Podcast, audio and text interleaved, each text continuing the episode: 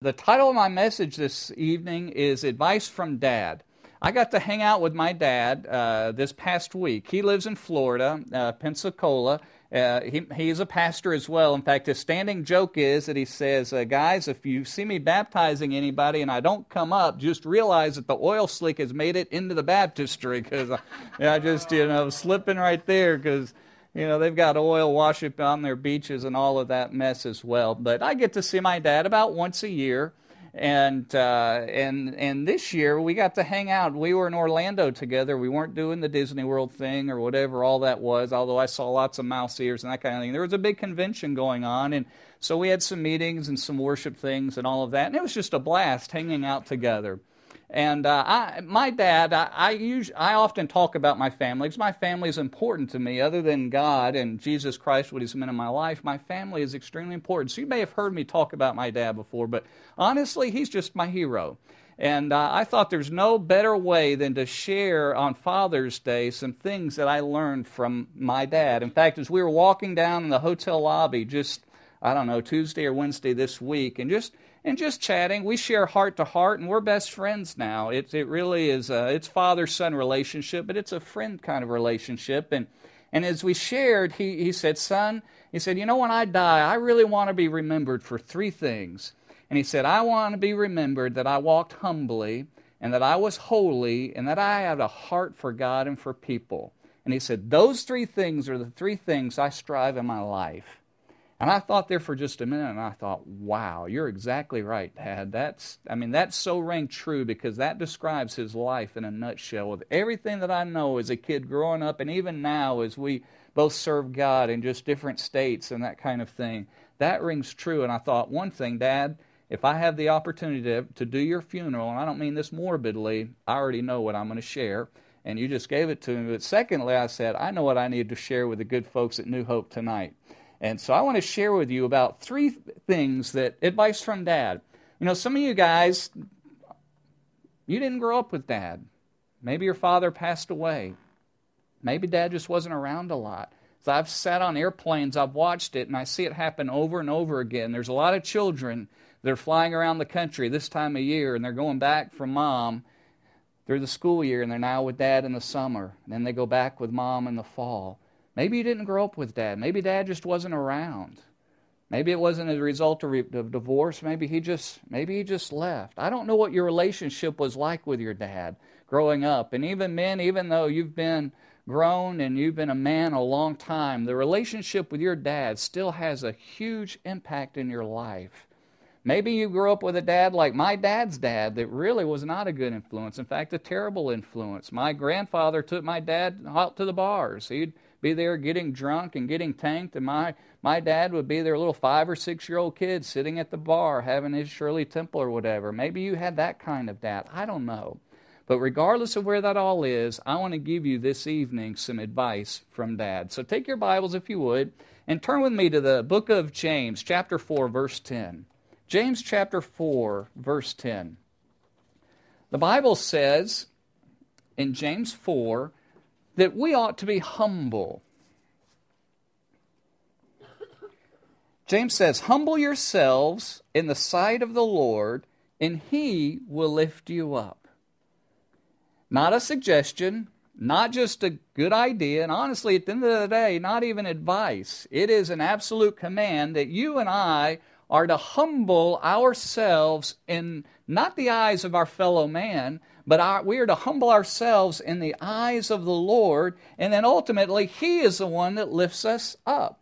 Now, we all wrestle with this, guys, because all of us at heart want to be somebody. I mean, we really do. We may not want to be somebody to everybody. If you watch American Idol, some of those people need a reality check, all right? I'll not be auditioning for the music group on American Idol. You'll never see me on stage. I can promise you that, okay? I'm not there. I realize I don't sing very well. In fact, there's not very a whole lot of things I do very well in life. All of us at some level that want to be somebody, even if we want to just be somebody with our own close family or our friends or even our own mind. Nobody really at heart just says, I hope I'm a nobody in this world and just, you know, run over and that kind of thing. But yet God says, guys, we are to be humble. That in our heart, it's not that we become somebody, even in our own minds, as we are to be humble before our God. You see, God hates pride, and at heart, pride sets ourselves up at God as God. That's why God hates it. Because when we become prideful, we say, Look at me over here. Look what I've accomplished. Look what I've done. Look how good I am. And at heart, we are setting ourselves up to be like God. We really are. Instead of worshiping Him, we're saying, World, come and worship or bow down or at least look at me and think I'm hot stuff. And we totally miss the reality that all we are and all we have is because of God. We can take credit for absolutely nothing. That's why the Bible says is that pride goes before fall. In fact, that's why in verse 6 the Bible says that God resists the proud and gives grace to the humble because pride is directly opposed, diametrically opposed to to God. And so you and I, if we're going to be God worshipers, God fearers, God honorers, as we sang tonight and worshiping Him, there's no room for pride in our heart. But it's tough because our heart really does want to be somebody. We want to be lifted up and just pick your thing, whatever it is, and we kind of want to be good and known for that. Now, the issue isn't that we just need to step back and say, oh God, I'm just worthless. I'm just nobody. I'm no good at anything. I'm just miserable and wretched. That's not it. You know, there was a time when that's even honestly in my heart and saying, okay, I need to be humble. Well, God, I just, you know, I'm just whatever. And that's not what God's looking for. He's not looking for our self abasement, our groveling. He already knows that we're just but dust and that we really aren't hot stuff after all. The issue isn't that we think less of ourselves. The issue, catch this, the issue is not that we think less of ourselves. The issue is that we think of ourselves less. You see, the, the point is, is that we need to put our attention, our focus on God, not abasing and groveling on ourselves before Him. You see, there are many people in this world walking around that, that even have a, a bad identity. And we talk about, you know, that kind of we get into all of the psychology and all the stuff and the mumbo jumbo in our mind and our heart and all spin around. And to be honest with you, a lot of that would straighten itself out in a pure and a right relationship with God. But the reality is, is we just need to say, God, you are everything to me, and I worship you. You are awesome, and it is incredible all that you've done and are doing in my life. I owe everything unto you. Because at the end of the day, God doesn't make junk, and God made you, so you're not junk. At the end of the day, Jesus didn't die just for nobody, He died for you. he died because He loved you. You are important to Him, so you are worth that, and you are valuable to Almighty God. So the issue isn't that we just try to efface ourselves and just say that we're worthless and meaningless, because that's not reality. God made us, Jesus died for us, but it still is all about Him and not about us. So you see, guys, our entire life ought to be oriented to Him. Our, our praise, our glory, and our thanksgiving ought to be aimed at God. All praise that comes at us ought to be like a, a mirror, deflected, if you will, back upwards to God, that God gets all the credit for that, all the credit. So we just be humble and simply just Thank you, God, for being a child of the King. Thank you, God, for the opportunity to know you. Thank you, God, for the opportunity to, to worship you humbled, God. I'm just absolutely humbled to be able to even just pray in your presence. I'm humbled, God, to just to be alone and to be able to worship before you and to lead others into worship. God, we should be, our heart ought to be that we're humbled to simply serve Him and to know Him, to know that He, the Lord of the universe, is paying attention to us. You see, God, our attention, our focus ought to be upon Him as we, our hearts are, ought to be moved and just blown away that the God of all glory has chosen to know us and to love us and to save us, and we get a chance to walk in the middle of that. You see, that's all about Him, and that's not about us at all. The picture is, is kind of like this when my dad and I walked to, to Denny's. We're kind of cheap, and the big fancy hotel that we were supposed to stay at, you know, with all the whatever. I said, let's go out. And by the way, it's hot in Orlando in June. Oh my goodness. I couldn't wait to get back to New York. I thought, you people can have it. I might come down here in February or March. You know, that's another story, but it's just hot, hot, hot. And we walked uh, to Orlando and uh, we were going, or walked to Denny's in Orlando there, and we were going to get lunch. And uh, there was a man, a gentleman, sitting outside on the bench and I'm, I looked at him, and all of a sudden I said, This guy is in trouble. he's hurting. His clothes looked in rough shape. He just, he looked rough. And in my heart, I just said, God, I need to talk to him. Said hello, and, and he said hello as well as we walked by. And he walked inside, and, and, and uh, I didn't realize it, but he came in right behind us and he sat down. And once I realized he was there, I immediately in my heart, everything said, You need to share Christ with him. So I struck up a conversation with him. I found out he, he immediately said something, Well, I'm having a tough day and I'm really praying. I said, What's going on? Tell me about it. He said, Well, my, my wife and I just moved down here from Ohio. And he said, You know, we got a place to stay at the shelters, talking about homeless shelters. I got her in, but I don't have ID. I don't have any place to stay tonight. And I'm, I need God to help me out. And we talked a little bit further. And so, long story short, I ended up buying him lunch. And all the while I'm saying, God, how do you want me to help him? And and I was as I was probing and just hearing a story about uh, Christ, come to find out, and I'm pretty. Be honest with you, I'm tough. I'm pretty cynical when people tell me that they're they have a relationship with Christ. And I ask a lot of tough questions. As I probed everywhere around it, this guy really is born again, and he knows Jesus is Lord. Just about three weeks later, and so I said, okay, how can we help you? So we bought him lunch, and there is my dad and me and him and hanging out. And anyway, long story short, we, we found some folks in the area that could help him until he could get his ID and all of that kind of thing. His wife was working actually at Denny's. She had a she had gotten a job and transferred down, and he was just in rough shape. Now here's the deal.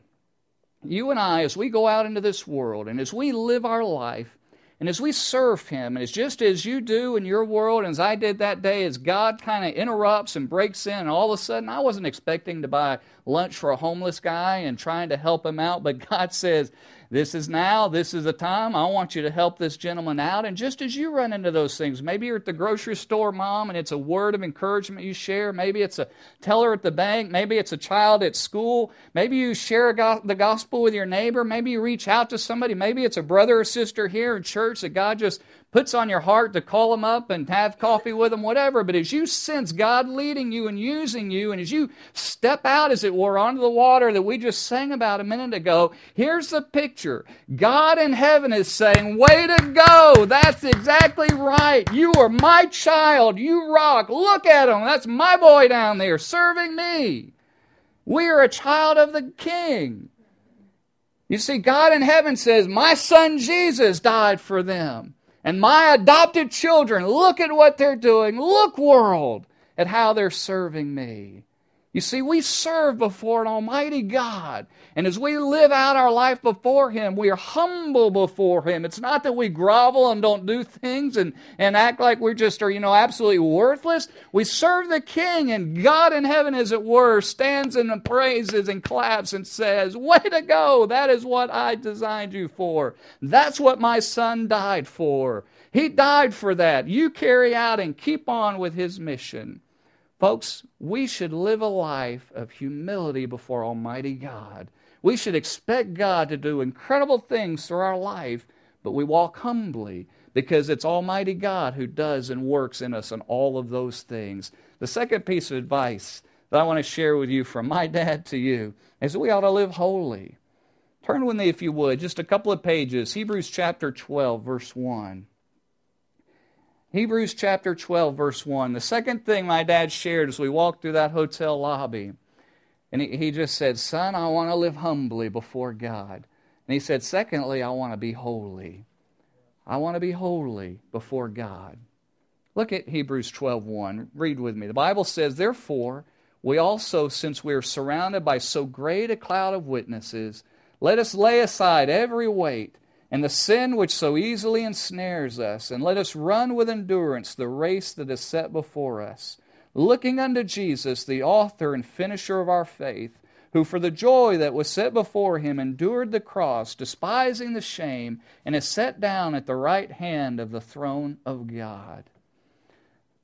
Do you know that God is a race that's set before each of us?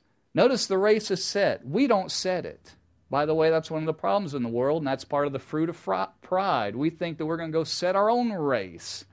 Reality is, is we need to discover and look for the race that God is laying out before us. The race is already set, and we are just simply to run that one that He has already laid out before us. And it's a race designed just for us, custom made, not for anybody else, but it is our course laid out just for us in which we are to move. Now, there's two things that can keep us. We could talk a lot about these verses, and we don't have time tonight. But notice there's two things that can keep us from finishing the race. Folks, I don't know about you, but I want to finish my life well. You know, it's easy to start things. You ever notice that? There's a lot of people that have started an awful lot of things. We've all driven by houses that seen people have started and didn't have enough to finish. I just uh, read is that our state capitol now that they're trying to redo the roof and they've run out of money because of the budget. And now there's blue tarps up there and they're going to take everything down because they don't have enough money to finish. Now, I don't have a clue where your political side is all that. Be honest with you, I'm totally ignorant. Don't know why that is. But they've started a project and our wonderful state capitol now has blue tarps on it because they can't finish what they started. It's easy to start stuff in life, isn't it? It's easy. It's easy to start a marriage. It's another thing to finish well. It's easy to start with having kids. It's easy to, to start that job. It's easy to start taking those steps toward God. It's easy to, to, to, to stop some things and start living a life that's godly, but it's the finishing that's where the rubber hits the road and becomes reality. You see, God challenges us, guys, not just to start, but we're to run with endurance, continuing on the race that is set before us. And here's the two things. The first one is we will never finish that race if we are not looking to Jesus, who's the author and finisher of our faith. You see, as we are in that race of life, as we are running that race that God has laid out before us, serving Him, living out the life, walking moment by moment, day by day in the Spirit, sensing how God is leading us in our path, making sure that our priorities are lining up with Him, our eyes have to be on Jesus. That's what the humility piece is all about. You see, if our eyes are on Jesus, we're not, our eyes aren't on us, lifting ourselves up in pride. And we just talked about that. So we have to put our eyes on Jesus. He's the one who is the author, the beginner, if you will, of our faith. He's the one that completes it, the finisher of our faith. But secondly, the second thing we have to do if we're going to run and win that race is we also not only have to look to Jesus, but we have to lay aside our sin. That's what verse 1 says. Let us lay aside every weight and the sin which so easily ensnares us and the emphasis is this, and then let us run with endurance the race that's set before us. When I was um, in high school, my dad and I used to race bicycles. It was kind of long before Lance Armstrong, and uh, in the day, it was kind of Greg LeMond was the, the well-known bike racer, and you know, and it, we, we, we, in fact, we bought, they were new at that time, but they were aluminum bicycles. Now they're kind of the rage and the fad, and a lot of people have got them. They're even more lightweight now. But the goal is you want your bike to weigh as little as possible and yet be strong. And so the frame was actually made out of aluminum. They were fat tubes because it didn't have the strength of steel. And they were just really lightweight bikes because the more it weighs, the more you got to carry and push and pedal. Well, folks, sin is just like that. The more things that you and I allow into our life, the little strongholds, the little things that we allow to creep in, whether it be gossip, whether it be jealousy or anger or unforgiveness, whether it be covetousness or lust or greed or pride, all of that stuff that's in there, and we just hold on to it. It's like you and I just piling up block after block, brick after brick, trying to run this race, and after a while, our tongues are hanging out. We're getting tired, and it's, it, we're breaking a sweat because we're trying to, on one hand, serve God, and on the other hand, we're dragging all of these anchors and these chains behind us right along with us. Notice the responsibilities on you and me. Oftentimes we say, Well, I just can't help it. I try. You know, God needs to do this or that. Well, God's already done his part.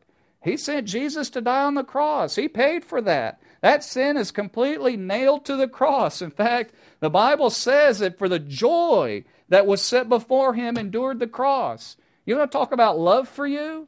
I mean, I've seen the Passion of Christ. You've all seen that, and we've all seen the blood and the sweat drops of tears, and the Bible said Jesus had joy. Looking at the cross with joy in his heart. That's how much he loved you and me, knowing that he would free us from sin.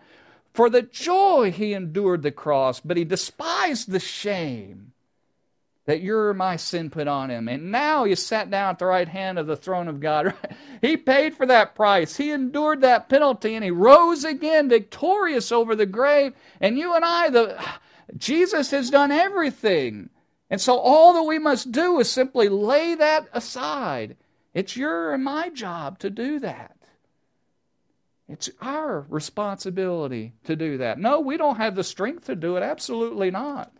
I mean, it's kind of like driving a car. I really don't understand how cars work. Some of you guys can strip it down. I mean, you could find a nut and bolt in the middle of that whole pile and know exactly where it went. And I'm just, I'm lucky if I can just figure out how to screw the thing on. You know, I'd rather work with wood any day than I would metal and cars. And, you know, if it's got a motor, it's just not my thing. I just don't understand them. So here it's kind of like this. I don't understand exactly how my car works, but I know in a little bit when I put the key in the ignition and I turn it on and I put it in reverse and I the tar, start turning in the wheel, that power steering is going to kick in. I'm turning the car. Well, not really. I mean, I'm just turning the little wheel. The car, to be honest with you, is kind of doing all the work. Because that power, power steering and all that's good stuff. I don't know how it works, but I like it. I don't understand, you know, uh, fuel injection and V6s and 8s and cylinders and overhead cams and dual exhaust and all this stuff. I don't get all that stuff but I sure like it when it goes room and I get to step on the gas and it goes. You know what I mean?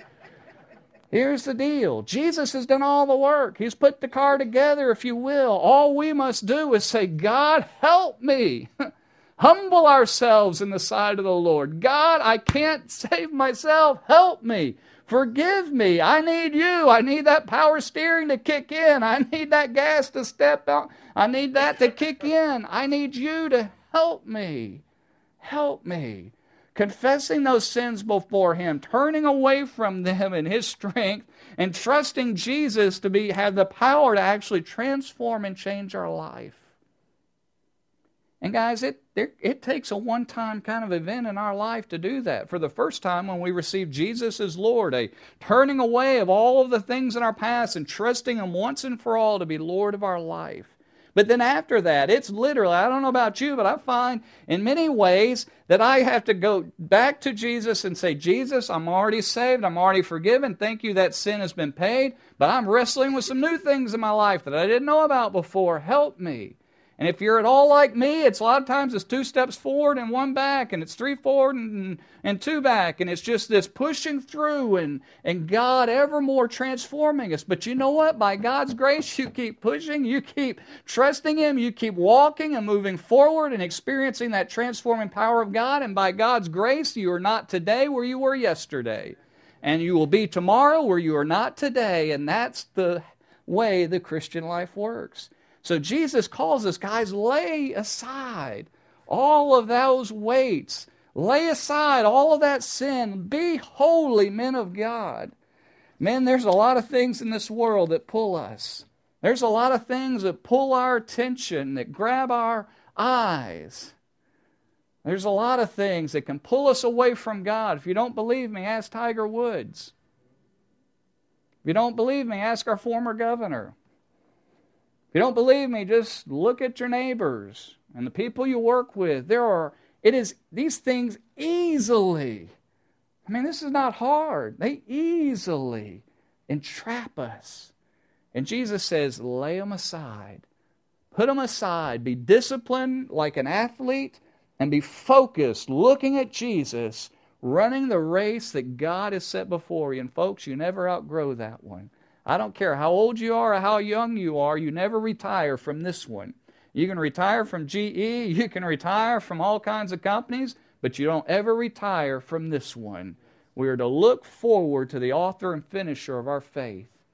Whenever my, I'm with my dad, something he does invariably, every single time, as we say goodbye, he will hug me and he will wrap his arms around me. He's about six one. He's a, he's fairly thin. He's just taller than I am. He's a bigger man than I am. He will wrap his arms around me and he'll whisper in my ears and he'll say, "Son, be holy.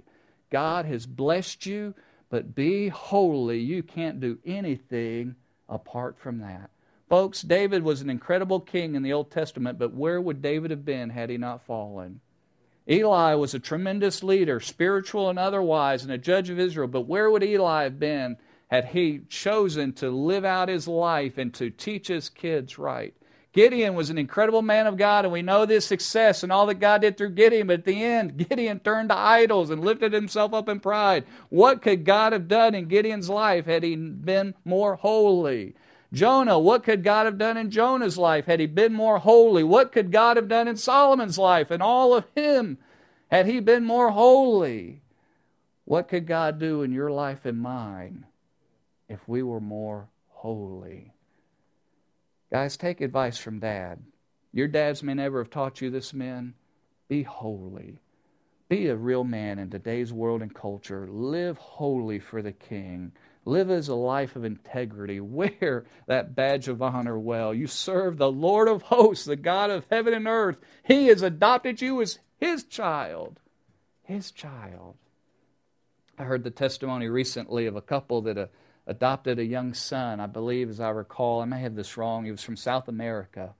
And they had flown down and just I, can't even imagine what that's like, but just seeing picture after picture of, child, of, of child after child, thinking I want to adopt them all, and uh, realizing that you've got to find just the one that God wants. And he, this couple, uh, adopted this young boy. I don't remember the young boy's name, but as I recall, he was somewhere around maybe eight years old, eight or nine, something like that. And so they brought him back home and they put him in bed that night. And just the boy, everything was so new. And honestly, he had never had that kind of life before. He had lived a very, you know, impoverished life. And the little boy, as he went, as he uh, said goodnight to his new dad, he said, "I will be a good son to you. I will be a good son that you will be proud of." And his dad walked away, just, I mean, broken hearted. Here's this little boy saying, Thank you. He put him to bed the next night and he said, Thank you. I will be a good son to you. I will honor you. I will be a good son for you. You will be proud of me. And just his dad just walking away, his heart breaking for what his son wanted to do. And the third night he said, Son, don't say anymore for my own my own emotional health. I can't take it anymore. Folks, we ought to have the attitude of that little boy. Thank you, Father. I will be a good son to you. I will serve you well. I will be faithful to you. Thank you, Father, for saving me out of all of this mess in my world. That we should live holy. Third thing I want to share with you tonight. The third advice from Dad is this is have a heart Go with me, if you would, to Matthew chapter 22. Matthew 22, verse 37.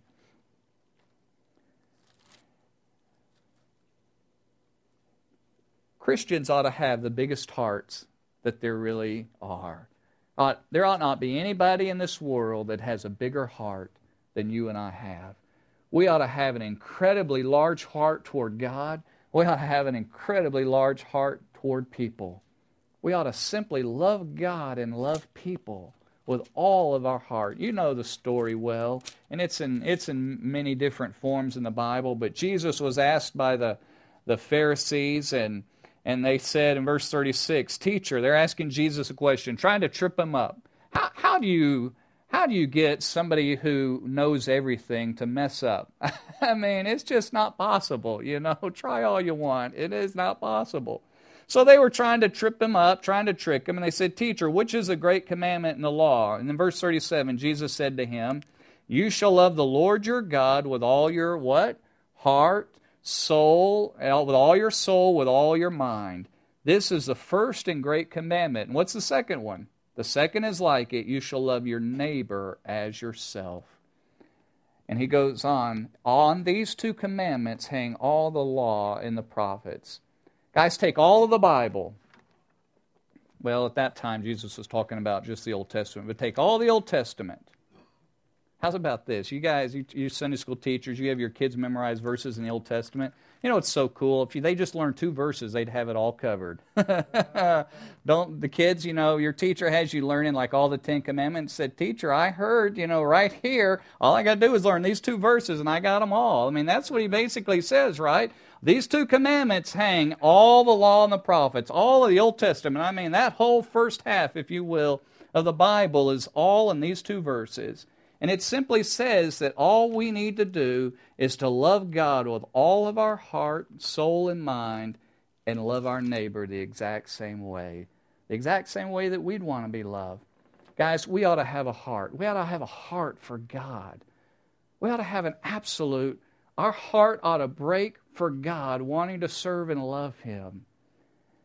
There's a, gen, a guy in my uh, life group that I lead. We call them life groups in our church. I'm a member of River of Life in Guilderland. Its church is probably about four years old, and we're right on Western Avenue, down just down from the 20 Mall, if you know where that is. And uh, I lead a, a, group in our home. We're taking a break right now for a couple of months, but we, we let it, we had it on Sunday nights uh, all last winter and spring. And there's a, a, young couple in, in, in that group, and um, I'll never forget the day that he sent me an email and he said, We've got to talk. Can I meet with you? And this was a little unusual because I had known him for a while and uh, we'll call him Bill. I'll keep, you know, I'll protect the innocent and all that good stuff. And so Bill said, can, can we get together? I'd like to. I said, Sure, I'd love to buy you a cup of coffee. Let's get together. And so we sat down. I didn't know what was up because he had never, you know, asked for anything like that before. And I, so I said, Bill, what's going on? He said, Uh, he said, he said, you're not going to believe this. But he said, Sunday when I went to church, if you had asked me, and this was just about an exact quote, he said, if you'd asked me, were you know, was, was I going to heaven when I died? You know, was I saved? I'd have said, yeah, sure, absolutely. You know, no question about it. I'm a, I'm a good person. I hadn't really ever done anything that wrong, you know. I mean, after all, you know, I believe in God. And so, yeah, definitely. But he said, after the service Sunday, he said, definitely not. He said, I'm not going to heaven. He said, I need help. And so we sat there in that, that diner and uh, I laid out for him the plan of salvation, and I drew it all out, and, and kind of drew a timeline, and just kind of put the beginning of creation, and and and in the middle in here, and put Jesus when Jesus died, and he rose again, and I put a little stick figure with where Bill was, and and I took and I, where he was born, and I took later on down his life where he personally placed his faith in Jesus as Lord, and then I put the little tombstone at the end and said, "You die." And I said, "Where are you in this grand scheme?" I'm glad he didn't tell me back in the you know creation Genesis one. You know, he at least knew what was going on, and he but he said, and he put it right before the cross. He said, "I'm right here." Said, I, I, I'm, I'm not saved." I shared the gospel with him again, and everything in his head said he was ready to trust Christ. But as I was listening to him, he was still trying to work this whole thing out. And this was a little unusual. And I said, Bill, I don't think you're really quite ready. I think you understand it. I think you're close. I think you're right there. But Bill, I don't want to. I don't want to give you false assurances. I don't want to, you know, to have you trusting in something that's that you really aren't trusting in. And I sensed he was still trying to earn his way to heaven. and It still hadn't got all that squared away in his mind and heart. And so I let Bill sit. I let him sit for probably about four or five months. He was still coming to church uh, almost every week. He was in group every week in our home. And, and as I was listening, as we were talking, boy, I could see him wrestling with the, with the Bible and he was learning and really soaking it in. And I just, again, it was another one of those things. I thought, now's time. And so I came back. I had another trip, and I texted him when I was on the trip. I said, Can we get together again? He said, Yeah, that'd be great. I said, Let me buy you some more coffee. So we got back together again, and I said, Bill, you know, it's been a little while since we've talked. And I said, What's going on in your life? It really seems like you're growing, and really things are really connecting in your world. And he said, Oh, man, it's been awesome. It's, it's great. Uh, he said, I, I, you know, I, I'm, I'm, not, I'm not going out and getting drunk with the guys anymore. He said, I'm you know, they're they're noticing something. He said, "Boy, you don't seem to swear anymore." And and he said they they notice that there's something different about me. And then he talked about. He said, "Yeah, this is a whole change for me." He said, "You know," I said, "Honestly, I'm not really." My house isn't that important to anymore. He said, It really is about Jesus Christ. I really want to serve him. I want him to be most important in my life. And said, I'm excited to help my wife and my kids to, to know Jesus. And just listening, I mean, going on and on. I wasn't priming the pump or asking questions. I mean, he's just bubbling over. And I'm sitting there just saying, Wow, God, look at you work, because I didn't tell him any of this stuff. And I said, Bill, tell me, when did this become for, real for you? And they said, Oh, it's been about the last month or two since we've been having this group in your house. And I said, Well, Bill, let me ask you this. Who are you trusting in to save you from your sin?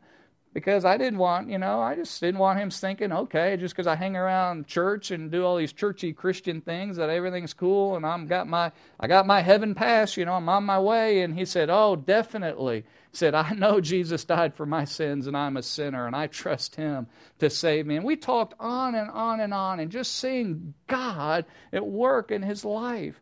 Folks, that's what it means to have a heart for God. He had a heart that he was going his own way, doing his own thing, and it was about his house and how to take care of kids and everything else, which are good things. but they're not the most important things. He said, I don't care about that. I want Jesus. I want to honor Christ in my life. I want Him to be most important in my world. Folks, you and I, as we live our life, should have a heart for Almighty God. We have a heart for Jesus that loves Him supremely above all else. I don't know what that looks like in your world. Honestly, it's going to look a little different for you than it does for me. But we at heart ought to be completely sold out for God in every way. What do you get most excited about? Is it God or is it the sports? Is it God or is it your garden? Is it God or is it your work? Is it God? Is it your retirement or your money? Where's, where's your heart? Seems to me that Jesus once said, Where your treasure is, what? There your heart will be also. If it's in your 401ks where your treasure is, that's where your heart is, and it's not on God. I challenge you, where is your heart? Have a heart for God, and then lastly, have a heart for people.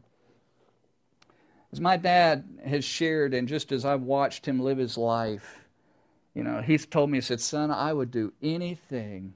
I'll do anything that God wants me to do, and the only thing I ask is to let me lead lost people to Him. I'll do anything. I don't need to be anybody. I don't need to be anywhere, but I will do anything.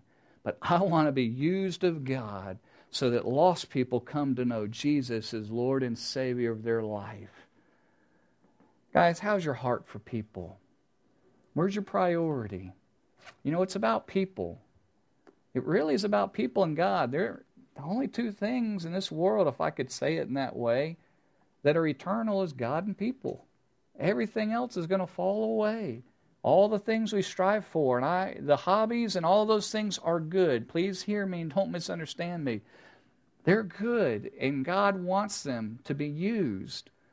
They refresh us. They are an avenue that we can share the gospel with other people. They're an avenue that we can build and to grow up in our own kids. They're healthy, they're good. But they ought to be kept in order of priority because people ultimately are what's important. People are what's most important. Where are your priorities? Where do you spend your time? Where's your focus? Where's your heart? What's your priority in life? Jesus challenged us if you and I get to the end of our life and stand before Jesus, and if we want Him to say, Well done, good and faithful servant, can I put it in real terms today? Attaboy, you rock. I'm proud of you. You are awesome. Good job. Way to go. If we want Him to say those kinds of things, we can't get that unless we have a heart for people. Unless we have a heart for people. Man, I don't know where you are in your life or in your world. It would be fascinating to sit down and just to talk with you and hear what you would have to say about your dad. I don't know if that's good memories, bad memories, no memories, awesome memories, horrible ones. I have no idea. But I've learned something, men. I haven't met a man yet who, in their heart of hearts, that does not want to hear from their dad, to hear their dad say, I'm proud of you, son. You did well. Good job. Ladies, I've learned even adult men, your husbands want that deep in their heart more than you ever know. By the way, ladies, that's why nagging is just so, I'm, I'm dead serious, is so diametrically opposed to a man because it tears them down, it pulls them apart, and they run away from it. It just rips them apart. Nagging is the opposite. Every man I know wants to be built up and say, I'm proud of you. Every man I know wants to be a hero to those in his life, his wife, his kids, his friends. Every man I've ever met deep down wants to be that. Guys, you want God to say, Well done, and to say, I'm proud of you in your life. You want God to cheer you on even now and to bear that into your world. Live humbly, live holy lives, and live a life for, that has a heart for God and for people. And God will be your biggest cheerleader now. And when you die, He will say, That one's mine. That's my boy. He's coming to see me now. He's done well in his life. Come spend time with me. You've done well. Let me pray for you. Father, I thank you for Jesus as Lord. I thank you, Father, that Jesus died for us. And Lord, you sent your only Son so that we could also be sons and daughters of you. Lord, thank you for making us a part of your family. Father, I pray this invitation, if there is someone here that's never trusted in Jesus as Lord, that even tonight they would trust him by faith. Lord, I pray that each of us would make these decisions to walk humbly, to be holy, and to have a heart for you and people. Lord, we want to be faithful servants of the Most High God. Help us, I pray, in Jesus' name. Amen.